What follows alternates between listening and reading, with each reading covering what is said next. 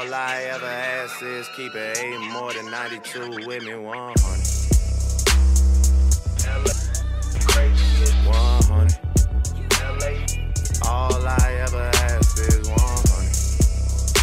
Yeah. 100. All I ever ask is 100. What an eventful day. Wow, Cole. I I thought something was going on. Like the amount of like interesting tweets. I was not expecting that. That was truly a, a surprise gift, Cole, on this day that I forgot was a, special day in off season. Yeah. I like I don't know. when we lined up this interview, I honestly forgot that free agency show was today. You know, so I was just like, yeah, Well, you know what? We should talk to Joseph because we haven't talked to him in a while and he's awesome. Yeah. And then look at us now. Yeah. Yeah, and now our list of questions looks like we're really out of touch. You know, like It sure does. but you guys just don't care about this stuff. Um, I will say this: you can excuse us as Hundred Thieves fans for expecting this would be a quiet day in the Twitter sphere. You know, like everybody was sort of expecting that it would be. I thought we'd get the the the roster reveal and it would be awesome. That was my hope because we talked about what we wanted for the next season. And it was basically, could we just please do that again? yeah. um, and it seems like that would be a strong bet for us. Uh, so yeah, all all the other stuff is just icing on top, man. And look, this team just doesn't quit. Like they are constantly on the move, um, and it's a lot more exciting for us today than I think even I'd hoped it might be. Yeah. Well, um, before we jump in, uh, we should mention, by the way, that we are, of course, powered by Rip It Energy Fuel, the only good energy drink in the world. If you don't drink right. Rip It, change your ways. That's the new. Correct that's the new meta for that quote. Since we're a Change your family friendly show. That's Um, and then also shout out to Elgato for being our uh, lighting and capture provider and making us look beautiful, especially Jordan. Look at how well groomed his beard is, and now you can see him because of all the pixels available to convey that via his face cam. Look at that, We're about to rename this the Beard Cam, Cole. Yeah. Elgato Beard Cam. Elgato beard right. cam. We should just put a close up of it. Just, oh man. anyway, so without further ado, look, t- today's a special show because we've got one of the OGs with us. One of the most O of OGs when it comes to 100 Thieves. Uh, Yeah. We're super excited to have him back. So let's bring up Joseph Jungle Juice Jang. Uh, Hey, can you are guys hear man? me? Good. I'm so excited to be back. I mean, I've been following you guys since day one, like with Jackson, and it's such a pleasure to be back here, Oh, especially man. after we won North America. You know, it's it's it's such a gift. Jackson, RIP though. Oh man. Oh, he's not. He's not. I know on, he's man. not. He he's- hasn't he's not left this this mortal existence. But I'm just saying. it's- But now, it's Joseph, you have- as so far as OGs go, I think you just moved up the peg one, which is moving on to his next adventure, right? Yeah, pretty big shoes to fill, but uh, yeah, it's it's sad to see him go. But he's gonna he's gonna do great things. So Yeah, not And too I'm worried sure about him. he'll, He'll still be in the DMs as a fan, rooting you Yeah. guys on. I'm sure. So Yeah. Yeah. But yeah, it's it's been a long time. I think we're trying to remember the exact time that we'd had you on last, and a couple things have happened since then, like several, you know, a Yeah. banner, um, taking down EDG, you know, just just small things like that. Uh, trips back to world. So I imagine that like if we were to go back in time and talk to you about like what your li- wish list is, you probably checked a lot of those things. I gotta right? Yeah. A lot of them. Which doesn't mean that there's no more left on there, but Yeah. it's got to feel good right now at this point in time to be kind of uh, cruising with a, a, an off season with a lot of hectic stuff going on. Yeah. and to just be able to say like, all right, here's the plan. Here's what we're gonna do. We're gonna run it back, right? Yeah, yeah, I think you guys tweeted it, but it's it's hilarious because all these other organizations are going through hellfire trying to figure out what to do in this free market, Yeah. and we're kind of talk just that coasting. talk, Joe. Like, Talk that talk. we know exactly what we're doing in LCS, and we're mostly focused on making sure our pipelines for academy and amateur is going to help us continue our success in LCS. So, yeah, we've been cruising, and it's honestly awesome. Yeah. Yeah. That's Well, look- hard hard earned cruise at this point. Yep. Yeah. So we're we're gonna kind of put a bookmark in the talk about the current roster and save that a bit. Um, first of all, we we understand this is not like the official 100T press conference about the roster. So, but we will we'll get into it a little bit. But we wanted to talk about some of the stuff from this past year too. Um, Mm. Obviously, the the best year for our org, the the most memorable, and there's lots of there's lots of questions. I don't know. It's like I guess one of the, one of the things at the top of my mind is just I want to know how you guys are feeling about your Worlds run because you know we joked before Worlds even started. You know, it's like remember what happened in 2018. The the two finalists were in our group. You know, Mm-hmm. Yeah. what were we supposed to do? And then in this one, uh, this year we got the world champion plus uh, someone who could have easily made it into into worlds and maybe could have even taken the title in T1. Mhm. So having gone into that group, you took a game off of the world champions. Like how did how did their successes T1 and EDGs affect how you guys are feeling about your own world's performance? So, I think this situation is slightly different from the last time we went went to Worlds. Uh, obviously that that first Worlds year there was a lot of chaos. There was like the AD carry swap. There was a lot of internal conflict going on. Um, so in terms of our expectations, it was kind of just like be the best version of ourselves. But um, realistically, those opponents were incredibly difficult. Um, whereas I think this year we had a lot of carry power on our roster and I think we had like very realistic expectations about what we could achieve. And I asked all the players like, how did it feel winning an ALCS? And they were like, we didn't even feel it. It was like such a quick 3-0. Um, and they always say like the losses hurt more than the wins. Mhm. Yeah. So I think even though they took a game off EDG, knowing that you know if they played better or if any individual stepped up slightly more in any of those best of ones, that we could have made it out of groups. I think that'll always like have its place. Hmm. And obviously, taking a game off the world champions is is super surreal. But I think that's like the bigger sentiment that most of the players will carry on from last year. Can, can I just make a quick correction though? You said taking a game off the world champion. I mean, you you ripped it away and stomped on him as you did. I just want to point that out and make that clear. Yeah. Yeah. Well, it's I, I have to draw another parallel here too, because you you listen to the uh the players who are on Golden Guardians talk about their playoffs experience on Golden Guardians and how it Mhm. really drove them to play at a different level when they were back at it, right? So we'll see what happens if we if we get back to Worlds, which I fully expect we will. But you've got to imagine that these same like that's the mentality they have, and you can see they just showed up with an absolute, you know, um, they had a, a, a vision and a mission in the the LCS playoffs, and it took them all the way to a 3-0 for the banner. Um, so yeah, it sucks to to have like the what could have been, um, but if it functions in the same way as the past, you know, playoffs experience, it's, it's probably not the worst thing to have going into 2022. Um, we actually we we talked about that a lot. You mentioned just like if any one of the players stepped up more. Um, you know, as fans, of course, we we we wondered about that too. Like, were there moments where we could have done anything differently? Was Mhm. there anything that, from a player coaching staff perspective, and it, the thing that I think we picked up on is like e, the EDG game being last in our world's, you know, our our career for this last year. That was definitely our strongest game. So, did you see that it was kind of like a ramping up where we just felt more comfortable, or would you attribute the like players not being able to step up in the way that they wanted to? Would you attribute that to anything? Uh, looking back at our playoffs, uh, I don't think we were playing at like a North American level. Like if you look at some of our like early game dives and how well we were executing, especially against our series against TL, Yeah. There was, like, a very- very like it was a very high level of play. Um, so to go from that, I think the biggest issue was like how much lack of practice we had. There was like a lot of visa issues, so Right. um, our ability to kind of keep that chemistry going suffered a little bit. So I don't think we showed what we were capable of as a team. Yeah. Um, so I think that was like as well. Right? Yeah. I mean, so I think that was the biggest detrimenting factor of like um, why we didn't see that same level of success. straight off the bat. Yeah. Yeah. But I, that's like that's what I would attribute most of it to. Um, Yeah. Well, if- we yeah. Oh, sorry, Cole. I didn't mean to jump into you. I was, I was just gonna say, what about the um? So like making it to Worlds grants you this like huge extra amount of time to play, right? It's like Mhm. so much more practice. You're, you know, queuing up in a different region with a stronger player base. Um, you're as a team more though. You got, you know, obviously you guys had visa stuff going on that um, interrupted that a little bit, but still, you're coming out of Worlds with much more time being together as a team. I think that's worth Mhm. mentioning because this team came together in one split, you know, with with the addition of Abbedagge.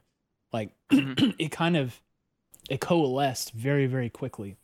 So when you add another I don't know what is it? Like do you get like a month, a month and a half of extra playing time? Like do you think that they're going to be stepping up or do you think the off season will kind of like still make everybody rusty?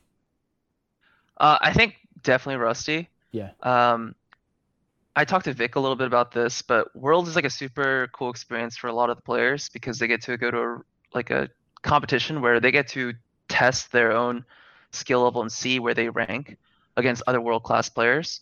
So there's going to be a lot of like individual takeaways for these players after experiencing Worlds.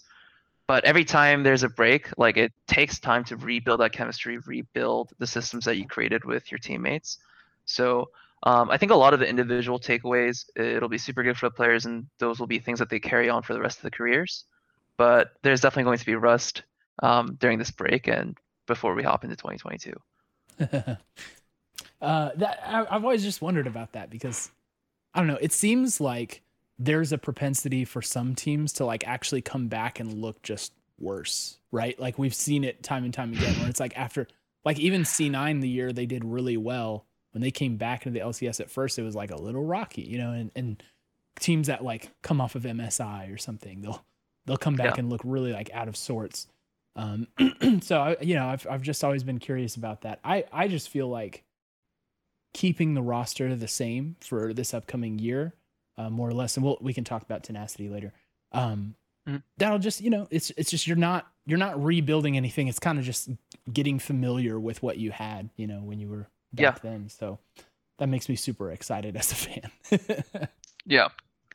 Yeah. And I- especially given how, like I said, how we performed our playoffs, like I think all the players are very well aware of like what our ceiling can be, and it's only a matter of time that we hit that again and hopefully like push that higher even more so next year. Yeah. It was What- the, interesting when you um, brought up um, playing at an NA level, right? Earlier when, when Mhm. you were talking about like the tower dive plays and everything. And um, Jordan, I know you had some thoughts about like, you know, the NA as a region and, Yeah. and how that factors into worlds. Yeah, and I think you know, I've we've been watching since season eight, I guess it was, basically as soon as we got in. So every year we're pretty used to this tradition of like, you know, you you, you have worlds, it's a huge celebration, everybody loves league, and then it ends, and NA fans immediately start the doom and gloom, like, what are we gonna do? They're they're crying on Hotline League. Um, Mhm. So I didn't pick up on that as much this year, and I'm interested for your perspective of if you feel like is that because we're actually making meaningful improvement that you see, or and it could be some you know some combination of these two, or is it just that that fans will always have kind of this you know whatever is top of mind kind of knee jerk reaction. It's the servers, it's the player base, it's whatever, yada yada. You know, blaming a lot of things that we have no control over, essentially, um, as fans. So, I guess interested for your perspective on that. Does it? You, you talked about us playing at a level, like Cole said, kind of higher than NA standards Mhm. typically are. Um, do you think that the region is continuing to make progress, where we should expect to see this type of? You know, I think we everybody agree we had a pretty strong showing at Worlds this year as a region. Uh, Mhm. Do you expect to see more of that, or? And I guess you know maybe I'll I'll give my own perspective here. We have a lot of changes happening in the Mhm. off season, so I'm sure Yeah. that will kind of throw some things um, out of whack a little bit, just so when it comes to being able to predict how teams are going to perform. Yeah, I think there are a lot of like role players in NA um, that can basically do their jobs very, very well within their respective roles. But once they get to a world's level, um, there's a lot of like skill gap. And when like multiple players are getting skill gapped at that level, it, the teams kind of fall apart.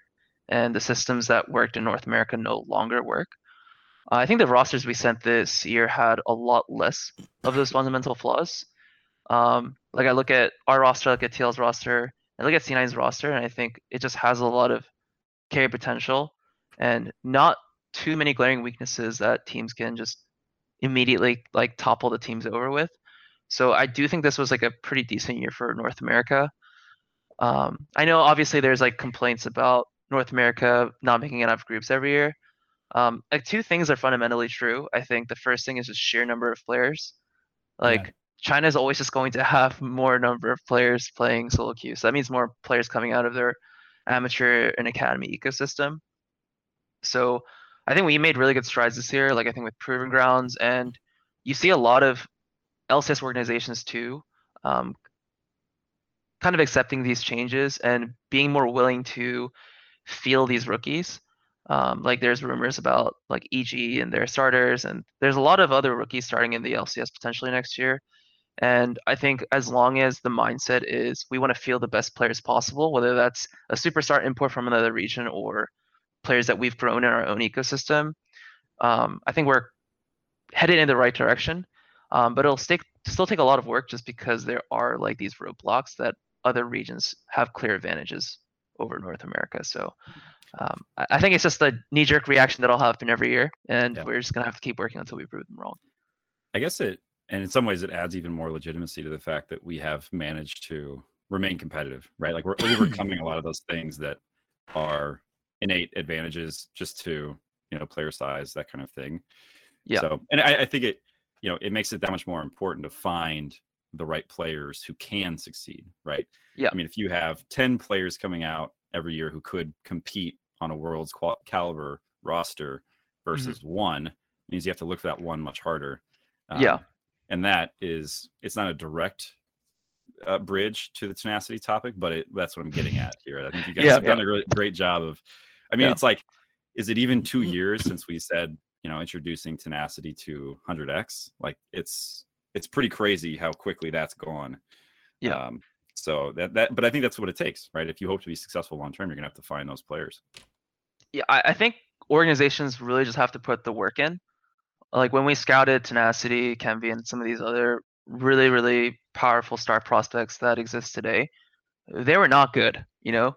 Like I remember when Tenacity had like 200 Twitter followers, no Yeah. one knew who he was. He was just a Right. solo queue player, and his play wasn't even that great. Um, but if you put the work in and you can kind of see their trajectory and their growth in like a pipeline that's like well structured, it makes it really easy for these players to take step by step um, improvements in their play to eventually get to the LCS level. I think a lot of orgs aren't willing to put that effort in from the beginning, and they kind of throw these players into these environments where they're forced to play at a higher level than they're used to. So a lot of their careers kind of get really fumbled, and I don't think we've done the best job in the past either. But we, we're kind of trying to constantly reflect and make sure that the trajectory and that pipeline is getting better every year. So we're we're really glad to see that you know the work that we've put in is kind of um, surfacing at the LCS level now. Yeah, and that's I think the I remember, and Cole and I spent a lot of time talking about this calls for people to for for us to play Tenacity and Kenvi at Worlds to get them the experience. Um, and at the time, Cole and I said, I can't really think of a quicker way to like torpedo someone's self confidence, right? Like yeah, them into the group with these two teams who were, you know, one was a game away from finals, the other was they they won it. So that's not really where you want to make your professional debut. That's not it. Yeah. Um, Yeah.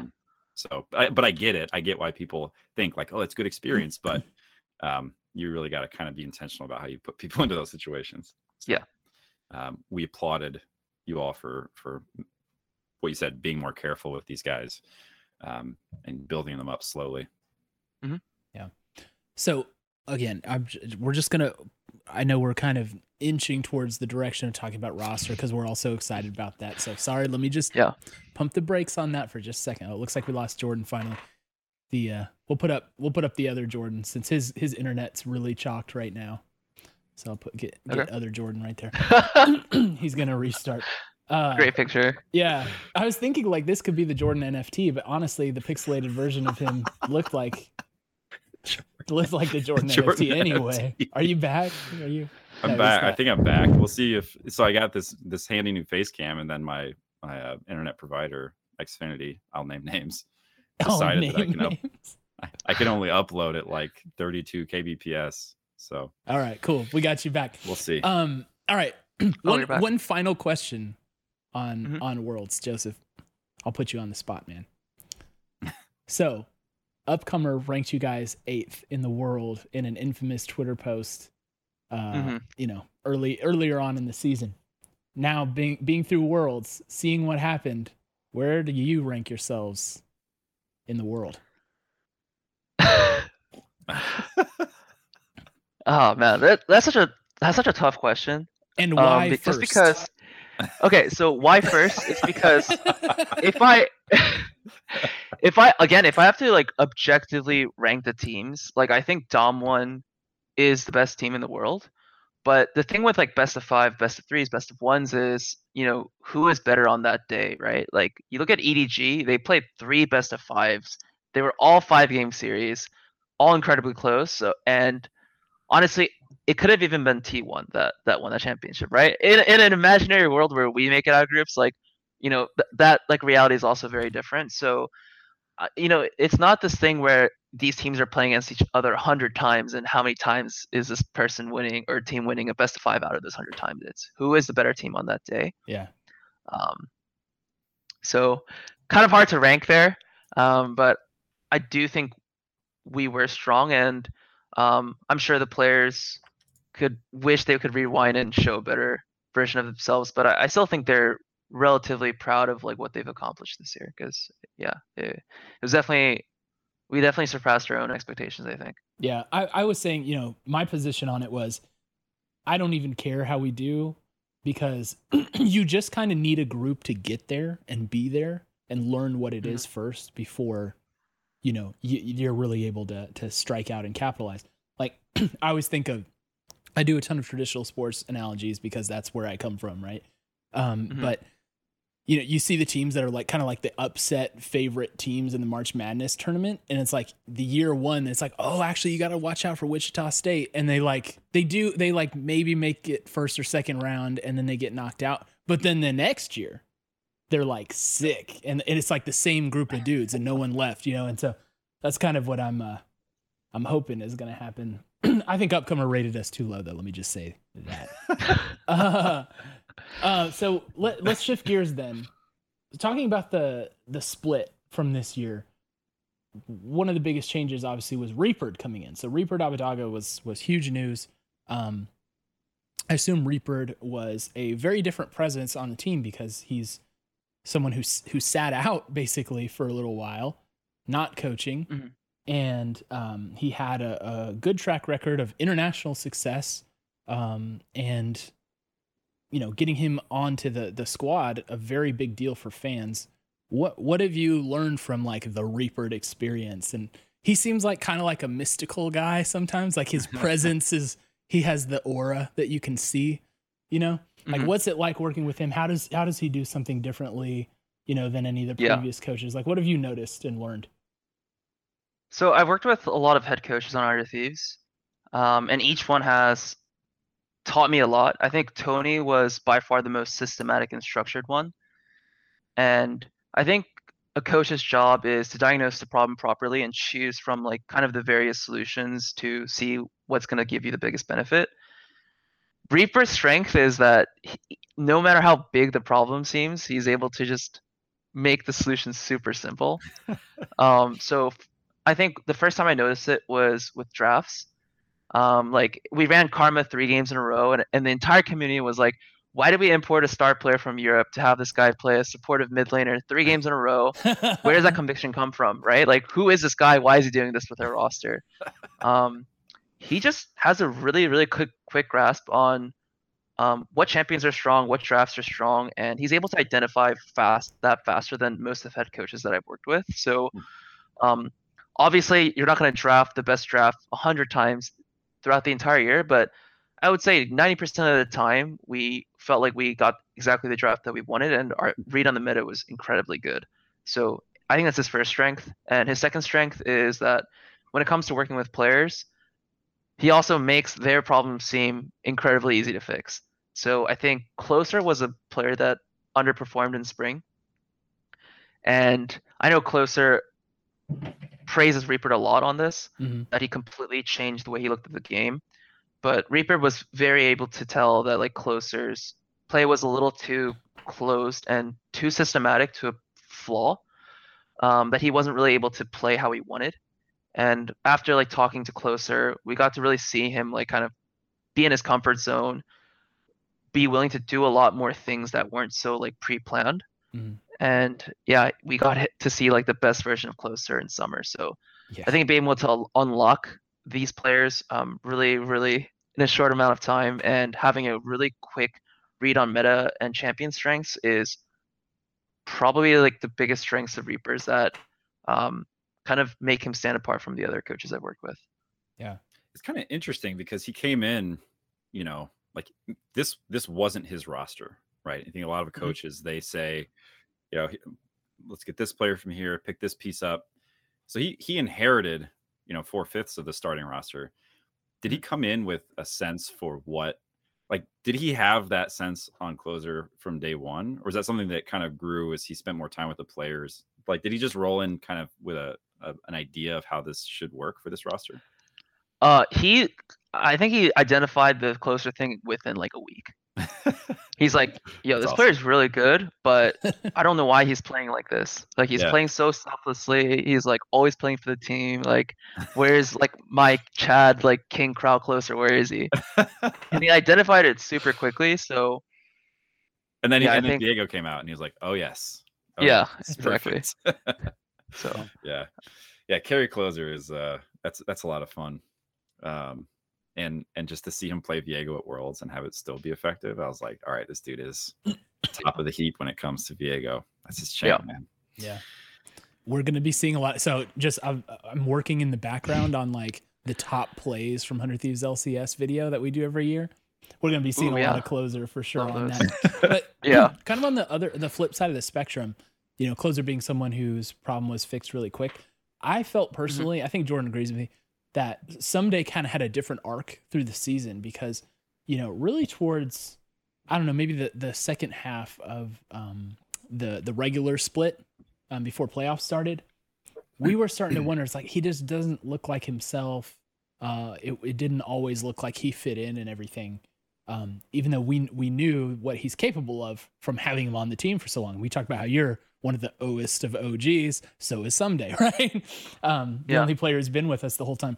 What are your thoughts in general on his arc throughout the season? And honestly, I thought like he really pulled it back during like playoffs and worlds too. I I mean, I know that you know we went three and three, but I felt like other than maybe some times he should have pressed R on Malphite, uh, he he really had a a good solid performance at Worlds. So Mhm. what what are your thoughts on that? Am I reading it wrong or you know what what, No, no. what do you think's going on?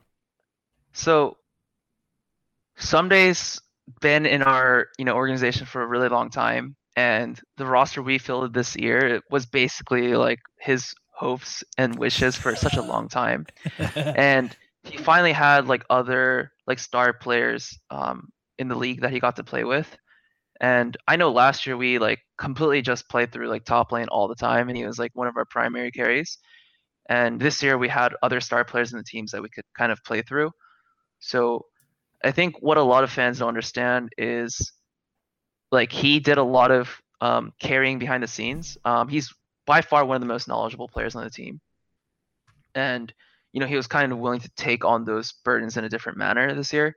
Hmm. And again, attributing this to Reaper, he kind of recognized this um, that like Ssumday his confidence and his ability to like trust his own play. So uh, we experimented and we played more through top, and that really built his confidence up for playoffs. And I think that's why we saw a resurgence in his play. Um, but absolutely love the guy. He's he's willing to just tank everything, and I think you saw how emotional his interview was because yes, goodness. he, he really takes all of that criticism to heart. He's incredibly hardworking. Um, I would be I would be telling so- him to stay off social media all the time. He's just dude, just never go on. just never Yeah. read it. Yeah, but I mean, it honestly fuels him, and I think it's it's sadly enough one of the reasons why I know he like tried extra hard to like prove everyone wrong. So I- I'm super happy about his arc. Um, I do think he struggled a lot this year, but he he made really good strides towards the end. So super happy for the guy. We're he big- ended on a very very high note. I Mhm. mean, and it's it's like as somebody who is due a redemption arc, you couldn't ask for a better like stage to do it on, right? He got Yeah. he got a championship, and then he actually had some pop off performances at Worlds against absolute top caliber opponents. So, like, if you needed something to say, like, yeah, still got it, there Yeah. it is. Yeah, he made Alphari delete his tweet. That's right. Yes. Was oh yes, I remember that. Gosh, thank you. We Yeah. always keep receipts, man. Yeah, and, and as Yeah. Casino's pointing out in chat, not only did he delete his tweet, but he went back to EU. He said, "No, I can't get it done here." All right. Um, Some daddy too good. I love some daddy I so much, it. but but but but that's a tricky segue, right? Because now uh, the the 2022 roster was announced today, and we know that the plan is to kind of use tenacity as a functional sixth man on this roster. Um, Yeah. So. Can you again? This is not the Hundred Thieves press conference, so we're not like this isn't Yeah, of course. you know, we're not looking for the official position from the org on what's going on there. But um, Ssumday's just later in his career, and we've got like a, an incredible talent bubbling under. So, Mhm. how is like, how are we going to see this work? Do you think? Like, what when when? And just full disclosure, I personally I hate six man roster idea. I hate it. I love I love the guys, right? Like I'm super Yeah. excited that we can like start getting tenacity experience in the LCS level. I like I'm a fan of that concept, but I really hmm. like personally as an idiot who's maybe silver if I'm lucky in League of Legends, I like like having the five guys always out there. So can you talk to us about kind of what you guys are thinking there and um Yeah. how how we're going to see it play out? Yeah, so six man rosters are super tricky. And we obviously tried to do our research and we're definitely not coming into thinking this like we have it solved or anything. But we know for sure that neither Tenacity or Ssumday should be playing Academy.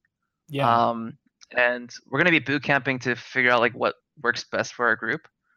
And uh, I know this is a little bit hypocritical to what I said before, um, where you don't want to toss players into like a level that they shouldn't play out. But I, I think Tenacity is someone that went through our pipeline, went through our development program, and he he's definitely ready to play at that level. So I think he's the sort to be like a sponge for resources. And if he, if he's being challenged at the top level, um, we think integrating him into LCS is like the best way to continue his development. So that's kind of our idea around it.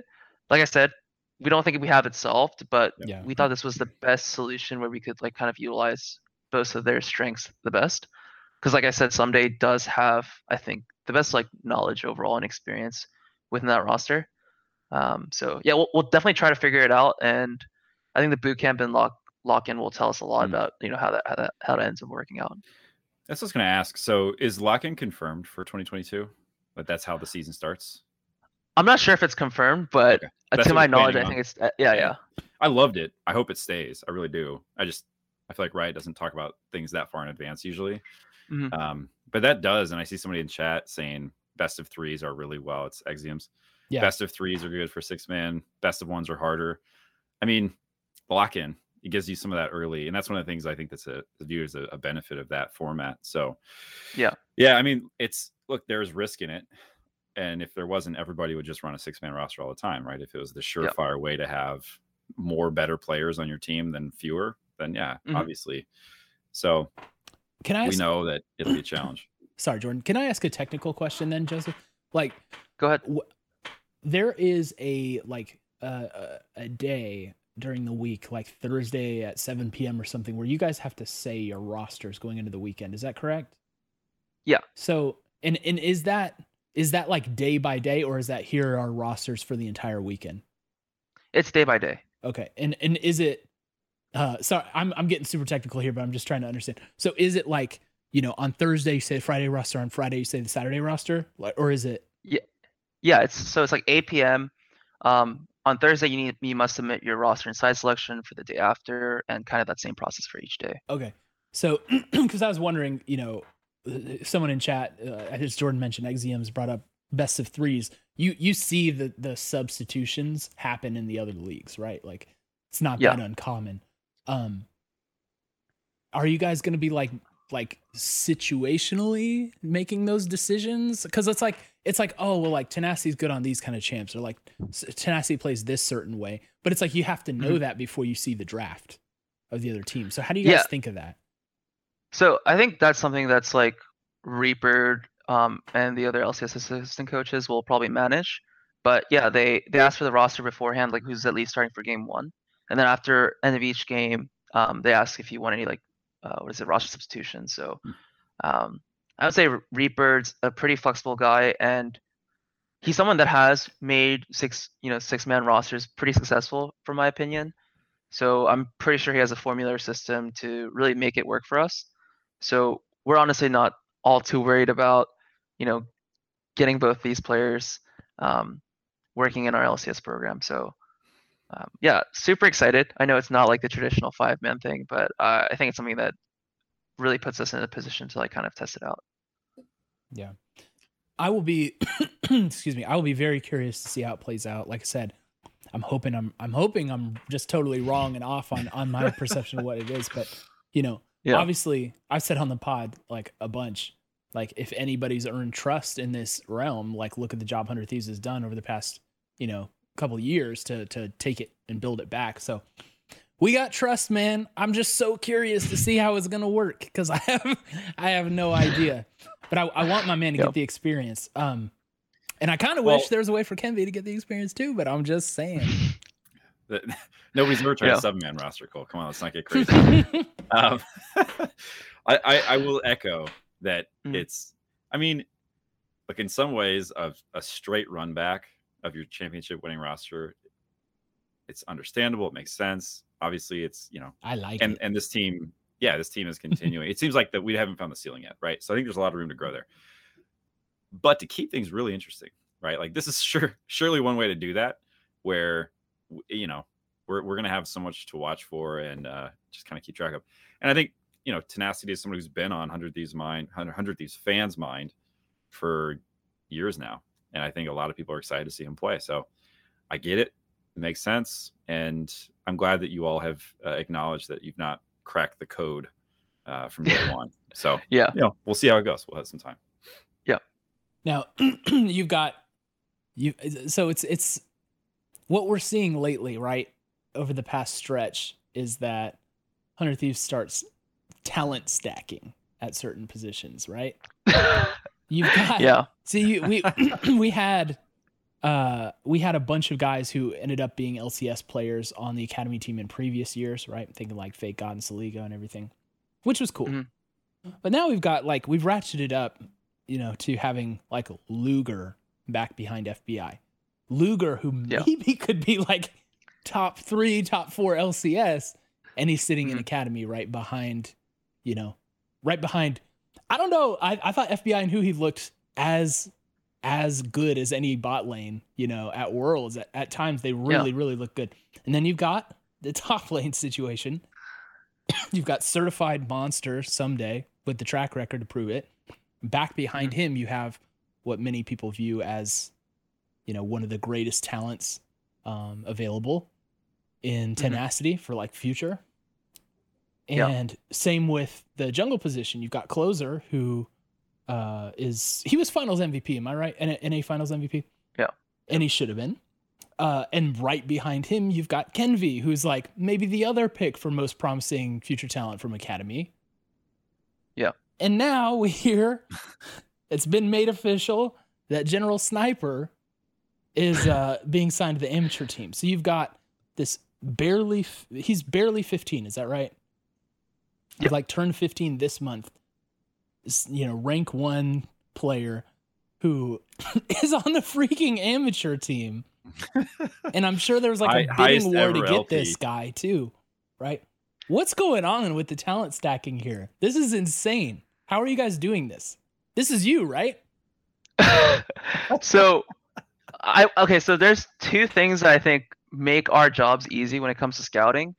Um, obviously we have to choose the right players to scout, but once we kind of determine these are the best players in these roles, um, in these demographics, because our organization is so widely successful, like we have really good content creators, we have the best apparel, and we have a leadership that really cares about winning and they always express that. I think so many players like want to play in our organization. So even if other organizations try to compete for these same players, like we basically get first pick. And that's not a luxury we used to have, but I'm very thankful we're in that position. Like we've had like really poor performance here on 100 Thieves, but what really kept us alive was our brand, and I guess like the passion from leadership all throughout those years. So we're in a very privileged position. So yeah, I think the talent stacking, it's like I think we're doing a much better job of identifying who these key players are going to be.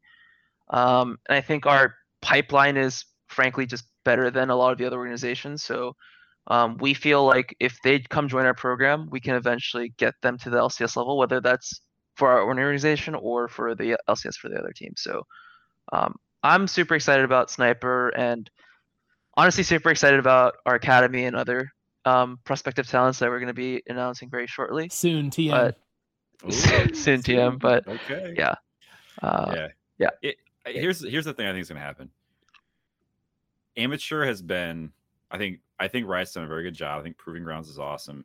Like the way they're kind of building in the amateur. I think if you get players like him in amateur, I think that the actual Him meaning eyes General on Sniper. that, yeah, are like people are gonna tune in to see how this kid does. Yeah. Yeah. In his first competitive matches, right? I mean, I know he's done like Twitch rivals and stuff like that, but to have a, a you know, um, a team that he's playing for is going to be super exciting. So this, th- it, they're compounding factors here, right? Like more eyes on amateur is always a good thing. Yeah. And and I think the thing that is so interesting about what you said is we've always attracted high quality players and it hasn't required us to be winning trophies in Yeah. the sport that they they want to play for us, right? And I think now it's it's almost like yeah, who who isn't going to want to sign up to play for us at this point? Yeah. We've Yeah. got a Gucci collab on that side. We've got, you know, like apparel after apparel after apparel drop. And it's, you know, so it's just, it's, it's different on so many levels. And when John came on, uh, it's probably been a couple years now, it was the start of the pandemic, basically. You know, he talked about the business model and the different pillars and stuff. So it's just, it all makes sense, right? And I think that's the beauty of it is I, I have to imagine it's as easy to sell a prospective player on what it means to play for this program as it is as a fan to see like the brand is strong, you know. Yeah. And I think in his reveal video, he talked about he saw tenacity and he saw Kenvi and just what was what their experience was. And he's like, Well, that's where I want to play. You know, sign me up. Let's do this. So Yeah. I think- pretty cool to see. I do think it's pretty like it's pretty interesting how um especially tenacity and what what will now be general sniper they do have like existing brands already kind of around them right? They they have like personalities that people are familiar with. They're active on twitter they're funny on twitter. Like Yeah. they're, they're known quantities and it makes it easier to follow them because they're very memorable. And seeing that play into the equation i think is is nothing but good. I mean in a way like not to do too much with this thought you know but again another traditional sports analogy like general sniper is basically like in the lebron james seat right lebron james was on the cover of sports illustrated at like 15 or 16 years old right as the Mhm. chosen one and if there's a chosen one in NA for like a young player who's not actually there yet, it's General Sniper. And so everybody's eyes are already on this guy. He's he already pulls streaming numbers when he streams. He's already like a known quantity, a known personality, and now he's united with a brand that has developed that for other people, you know, and has been a good look for other people. So I don't know, man. As a fan, it's hard to not do the whole like counting chickens before they hatch because obviously, you know, we don't know how this player is going to pan out, but it just seems like the the majority of the time with these signings that are coming through on the developmental side for 100 Thieves, they're panning out in a big way. And if you, you know, to, to speak to Jordan's point, it seemed like since the early days, so, you know, we'll, we'll scrub like the first year of 100 Thieves or whatever, but since then, always seems like people have really good things to say about being with 100 Thieves and working there, whether it's players or just like general like 100 Thieves staff, like even outside of LCS, right? Mhm. And, and I think like that's something that has mattered, and it's and now with General Sniper, we've got hard proof that it matters, you know. So you you've got Yeah. people joining people that they want to be with, but also people joining culture that they want to be a part of. Um, Yeah. So, dude, this is the catbird seat. It's uh, it's pretty it's pretty fun. Like I think, did you see the uh the video that that Tim from Oracle's Elixir did on General Sniper? Uh, I don't think so, I but I think it- saw his one today. Uh, uh, I- the one that came out today is what I was talking about. He Okay, okay. he made yeah. a quick video like as as soon as they Hmm. you know they leaked that or whatever. It was confirmed shortly after, but he I Mhm. think he called it what was it is like the most the most important offseason signing of LCS was General Sniper. Isn't that wild? like dang, it's not even for our academy team that that Yeah. happened. Yeah. Um, I, I, like I said uh, before, it's just like there's other regions just with a wealth of players. So I think talents like General Sniper might be a little bit more um, common in those regions. But for our regions to have a challenger player this young and display like that level of skill at such an age, it makes us really excited to have him go through our program and like rival the success of other, I guess, graduates of the program who you know, are now playing at the top of academy and hopefully in LCS. So yeah, we're ver- very, very bullish on our talent developmental system, and we're really, really excited to have him on board. Yeah. How, Dang. Jordan, did you have some word? Sorry, I don't want to cut you off. No. I just said You're dang. just I just- happy. uh, I just yeah. how does this factor in, Joseph? With, I mean, I don't know how much you can even comment on in this re- regard, but how does this factor in with the fact that like it seems like there are a lot of players out there this offseason that are not getting picked up that you would think are getting picked up. Like, what's going on in the scene with talent? Is this like a function of money? Is this a function of uh like upcoming talent that people are suddenly betting on? Like, what's going on? Like, there are a lot of players. It feels like that have not had their signing announced yet, or that are signing with like minor region teams. Reckless. Yeah. So, like I said, very openly, like our leadership's always like our number one priority is to win. Like we want to win championship, we want to bring trophies home, and I don't think a lot of the other organizations function with that same philosophy. Um, so I think the reason you see such a disparity in the league, there's a lot of top heavy teams and a lot of bottom heavy teams. It's just the first question I think a lot of the managements ask is like, are they in a position to win this year? Right. And if you're not in a position to win this year because a lot of the other teams are stacked, does it make sense to spend money on these players if we can't make worlds? Right. So that's why I think players like Jensen and Doublelift you've seen a lot on Twitter about like why they might potentially not be playing in LCS. And to me, like that's absolutely crazy too. Because, you know, when you're constructing rosters, are they North American, right? Are they the top of their roles? And do they have like a big brand and marketing potential behind them? And both these players, especially Doublelift, like even though he has had that drama with Reginald recently, he is That's one of the biggest brands. He's one of the biggest brands in LCS, right? Yeah, for sure. So top player in his role, huge brand. Um, you know, he's going to be the core of your roster. It's going to be really easy to obtain um, other players. Uh, you know, it's kind of sad to see them not in the LCS potentially. So, um, I, I think it does make a lot of sense because if if you don't have the budget or if your management doesn't believe that you can compete with the top teams and be successful this year, um, and also goes both ways, right? Like these players know their value. Like, do they want to join a bottom heavy team with players that you know that they don't necessarily respect, um, not getting the same competition that they think that they deserve? Is this really good for their career? So I do think it's a two way street, and there were a lot of rumors of them trying to find these organizations to make it work for them, but Mhm. ultimately it didn't work out. So uh, I think it does make sense, but from a fan perspective, I can kind of see why you would be disappointed because having double lift in the LCS always make things a little bit more spicy, a little bit more interesting. So Yeah, but Yeah. I kind of get I kind of get it if I'm a, another team because it's like, yeah, I can sign, you know, all these sick players if I have the money available, but then I'm still going to lose 100 thieves. So I don't know. Yeah, exactly. it's a, a tough Yeah. go about it.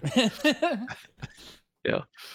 Um, what do you think about uh just we'll, we'll kind of just throw this out there. I don't know if you have anything to say about this, but you know, like with the game changes that are on the horizon um for next year, do you have any thoughts on how that's going to impact like what you guys do as a team or or how games will be shaped by the the game changes that are going on?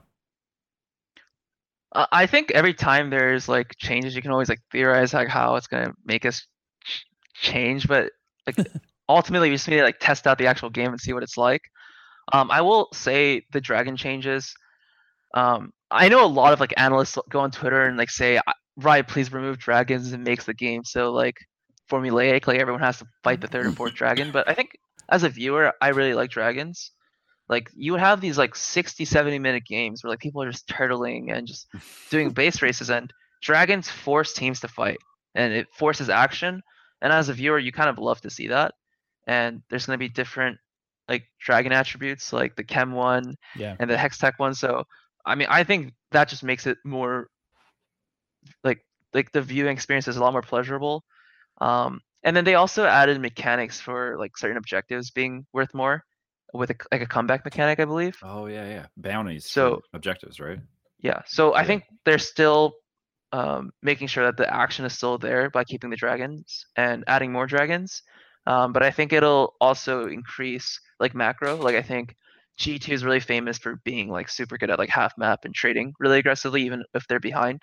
I think it rewards a lot of that as well. So, um, you know, outside of those two things, I just kind of have to see the items and those things in effect to see how it'll change our season. But I think largely the players and everyone else is kind of just waiting to see what the changes are like before you know we just make these assumptions. But honestly, I love dragons. They make the game Yeah. so Jor- much more fun. To Jordan, watch. it sounds like I, I should talk to him about the Night Drake and, and maybe the I have Sauron champion as well. Jo- think- Joseph, we'll, we'll have a this is probably conversation your shot. offline. Yeah. Um, Oh, oh, Cole, I, I got to say, with dragons being even more important, it's Mhm. going to be really good. It's, you're going to want to make sure you have a good jungler. and it turns out we got a pretty good one. So I, I think we're Yeah. doing okay. Catbird suit again. Um, so obviously, like you know, we we we wish some of the other uh, 100T related rumors were out there for us to kind of like float to you. We know you can't comment on stuff that's um not confirmed, so we won't ask you to do Yeah. that. But uh, there's some, so, you know, there's another rumor that's getting us excited for the next year. Um, with this stuff that's kind of been leaked or announced for other squads, like, is there any team in particular that you're that you're afraid of, or, or a team that you're really impressed by by their off-season work? Um, any any thoughts when it comes to 2022? Do you even have a challenger? Um, obviously, I think TL's roster is strong. Like, if their supposed like roster rumors are like true, I think Alphari was a really really strong top, top laner. Like pound for pound, I think he's a very strong laner. Had, but obviously there was a lot of like culture issues that he was experiencing with the team, and although like pound for pound, I think Alphari is a stronger player than Bwipo. Um, every every EU person talks about how big of an effect Bwipo and Hylissang had um, on Fnatic. So, and obviously Bjergsen's coming back, and Hansama, the rumored carry, is one of the stronger, strongest Western AD carries in the scene. So, I think they'll be a very strong contender. And um, I would say like EG is definitely like a dark horse. Like I think they're the other team that's, That's doing a very good job every with their year. development. Every Yeah. year since the rebrand, I guess it's like it's like, oh yeah, EG man, they could do it. Yeah. They could do Could it. be Yeah. year, Cole. This Yeah. could be And, their and year. honestly, they did they did pretty well this year. Like I think I applaud them a lot. I know they like tweeted us for being like an apparel org, and you know, it's hilarious because like we ended up winning an LCS and they're still working their things out. But I, I do applaud them. I do think they're doing a good job, and um, I think they're one of the few other orgs that like are really showing by example on like how to work on the amateur and academy ecosystem. So uh, That's I because think they've got an inside person from Hundred Thieves. You know, yeah, yeah, Kelsey Moser. So Yep. yeah, I mean, I, I think EG and um, TL look relatively strong. Um, can't confirm TSM's roster, but I think for having lear- lost Bjergsen, I think they're pivoting pretty well. So I don't think TSM fans should be too disappointed. Um, and I think Why- CLG for the first time is like actually real rebuilding properly. So um, because I they're think rumored yeah, I think to a lot take of our guys. Yeah, Yeah, like, just- rebuilding just properly. rumors. Okay, yes, Yeah. I like it. I like I like what you're putting down. You're a company man. so yeah, I, I think a lot of these organizations are doing a much better job than previous years. Um, but definitely, if I had to choose one of the bottom heavy teams that I think pivoted well, it would definitely be CLG. Because yeah, when you're when you're a team that didn't perform the year before, it's very very hard to attract talent to come play on your organization. So I would say out of like the bottom heavy teams, they I think they probably will end up doing the best job if their supposed rumors for the roster are true. It, pending pending rumors. Yeah, Um, depending on. I gotta say, I don't know if I'm the only one who feels this way, but every time I hear people talk about a super team, Mhm. um, it just makes me excited. Like I only that it, it's like finally a worthy challenger. You know, like I, I don't I don't oh my god. I don't want it to be that is where it's like ultra cocky. I like it. I like this, Jordan. hear, hear me Mm. out. I want us. I want people to look at the LCS and say that is a strong league. Like I don't want it to be. If they're going to be super teams, I want them to be here, and I want Yeah. you know. And my confidence is higher because we we just towed off with two of the best teams in the world, and you know it was it was close or it wasn't close, and we won. Yeah. Um, so yeah, like I think I like, you know, was it steel sharpens steel or something like that? Like I think that Mhm. it's good to have strong teams, strong players. I love seeing big names come to the LCS. I think it's always good. Um, and I'm sure that in your seat, Joseph, it's a little bit like, yeah, okay. And also like this is gonna this is gonna get interesting here. Like we've got uh some real challenges. But from a fan's perspective, man, um, yeah. I'm glad that the LCS is continuing to to show new looks and that people are Yeah. looking for different ways to challenge us. Because right now, um, we're in the the top dog seat. I, I mean, like speaking as a fan, there was like rumors early on in the season of like like Fudge, Blabber, Bjergsen, Hansama with like Vulcan. Like that sounded like pretty cool. And then there was like an EJ rumor of like Impact inspired humanoid, uh, Danny and someone else. And I was just like, these rosters sound lit. I would love, you know, for the level of competition to be that high. Yeah, right. Um, and I don't really know what the rosters are going to be anymore, but Yeah. you know that that would have been super cool to like have these super teams and yeah, like like these are the teams that like like I guess a lot of fans put their expectations on. Like if you look at if you remember the old like TSM legacy team with Bjergsen and Double Lift, if you remember that legacy team with Core and Double Lift, where TL was winning winning like championships Yeah. split after split, like those are the kind of rosters that were like ahead of their time. Mhm. And all the teams obviously today are better just because everyone gets better at the game over time. Like those rosters were definitely the best that NA could have produced in that time period. And I think um, hopefully we'll get to see more of that because that always makes League a lot more enjoyable to watch. Agreed. And I, it was somebody in our chat at one point said, you know, like the big three has become the big four or something to that effect. Yeah. like yeah. just because you have three teams who have historically done a lot of winning in a league doesn't mean that you can't add another team who is justifiably in that same group, right? And I think that's that's where it feels like the the conversation has shifted. And now when teams when you talk about a super team, right? It's like that is the super team that is going to compete with 100T, C9, TL. We'll see what TSM's up to. But like it's no longer like, oh, they're gonna kick us back out of the club, right? I think we're here. No, we're here to stay. And yeah, yeah. honestly, like given like how you said like the bird seed of like how many how much talent we have backed up, um, I Yeah. think we have like we're definitely here to stay and we're gonna stay at the top. Right. we're gonna make sure we stay at the top because we honestly have a great problem. Like our problem is that like we have so many great players that we have to figure out which ones we want to field. So I'm super excited about 100 Thieves LCS moving forward, and I think all the fans should be too. Um, we have all the players, um, and I think we have the systems now to hopefully make sure we get the best out of each and every single one of them. So Yeah. I'm super excited, and I think I think we're getting very close to cementing ourselves as like one of the top teams if we haven't already. Yeah. Well, look, man, we have we have stalled as long as we can, and we didn't see any further announcements coming through. We haven't seen Mythy confirmed. we haven't seen the academy roster dropped or anything. So I guess I guess we're gonna have to let you off the hook here.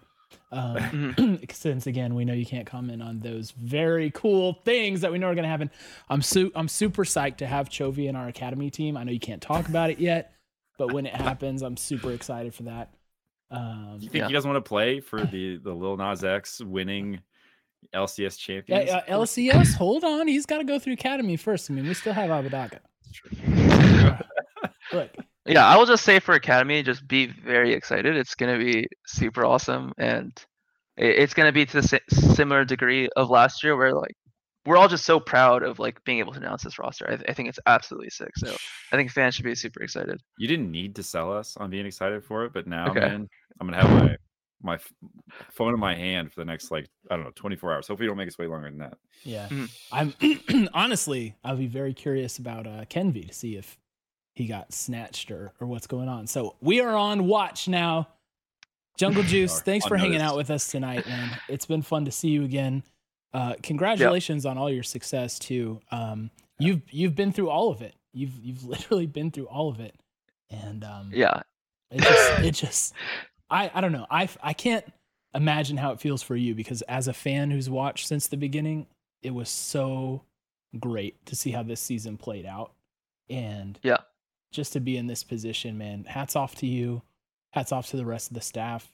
Thank you for doing Yeah. what you do and and and making us very pleased and excited. Yeah, honestly, I think from a lot of the staff perspective, it's just like relief because we have like leadership that's super, super invested. They're doing everything to they can financially and like culturally to kind of support us, and we have a really strong fan base. And for so long, we weren't really able to deliver on the expectations, and now that we're getting kind of close to that and like finding a lot of progress in other areas, I, I guess we're just like proud to say that we're like playing the part that everyone expected us to. Yeah. So it, it's a really nice feeling, and hopefully we'll continue to make everyone proud. So looking forward to this, like seeing what happens like uh, as the years come by. Yeah. yeah. Um, anything else you wanna you wanna put out there? Anything else you want to say before uh, we hop off? Or did we cover it? I love the pod and shout out to Jackson. He's he's a Yes. homie. Like I know he's leaving, but he's he's one of the OGs for sure. So shout out Jackson. shout out 100 Thieves fans and shout out to the leadership who is always like wanting to win. It's it, honestly it's such a privilege to have leadership that wants to win. So it makes our job so easy.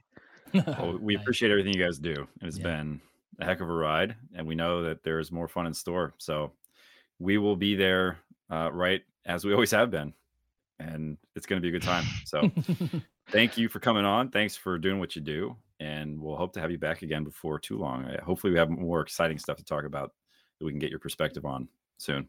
Oh yeah. Cool, thanks, we're guys. gonna be we're gonna have to hit him up. Chat. Remember, uh, Rec League this Thursday. We'll be playing. Uh, I think we're doing League of Legends this week, right?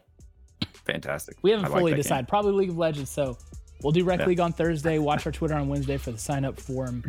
Uh, if you're not already in our Discord, here's a link in chat for you to hop in there and uh, just come be a part of our take on 100T fandom. And again, thank you to Jungle Juice for being here. Uh, man, 2022 is going to be another banger. We won already, Can't wait. guys. We Can't won wait. already.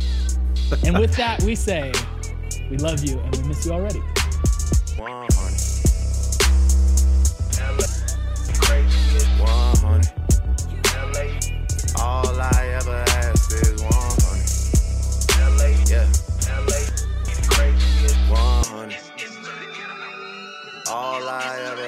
100. All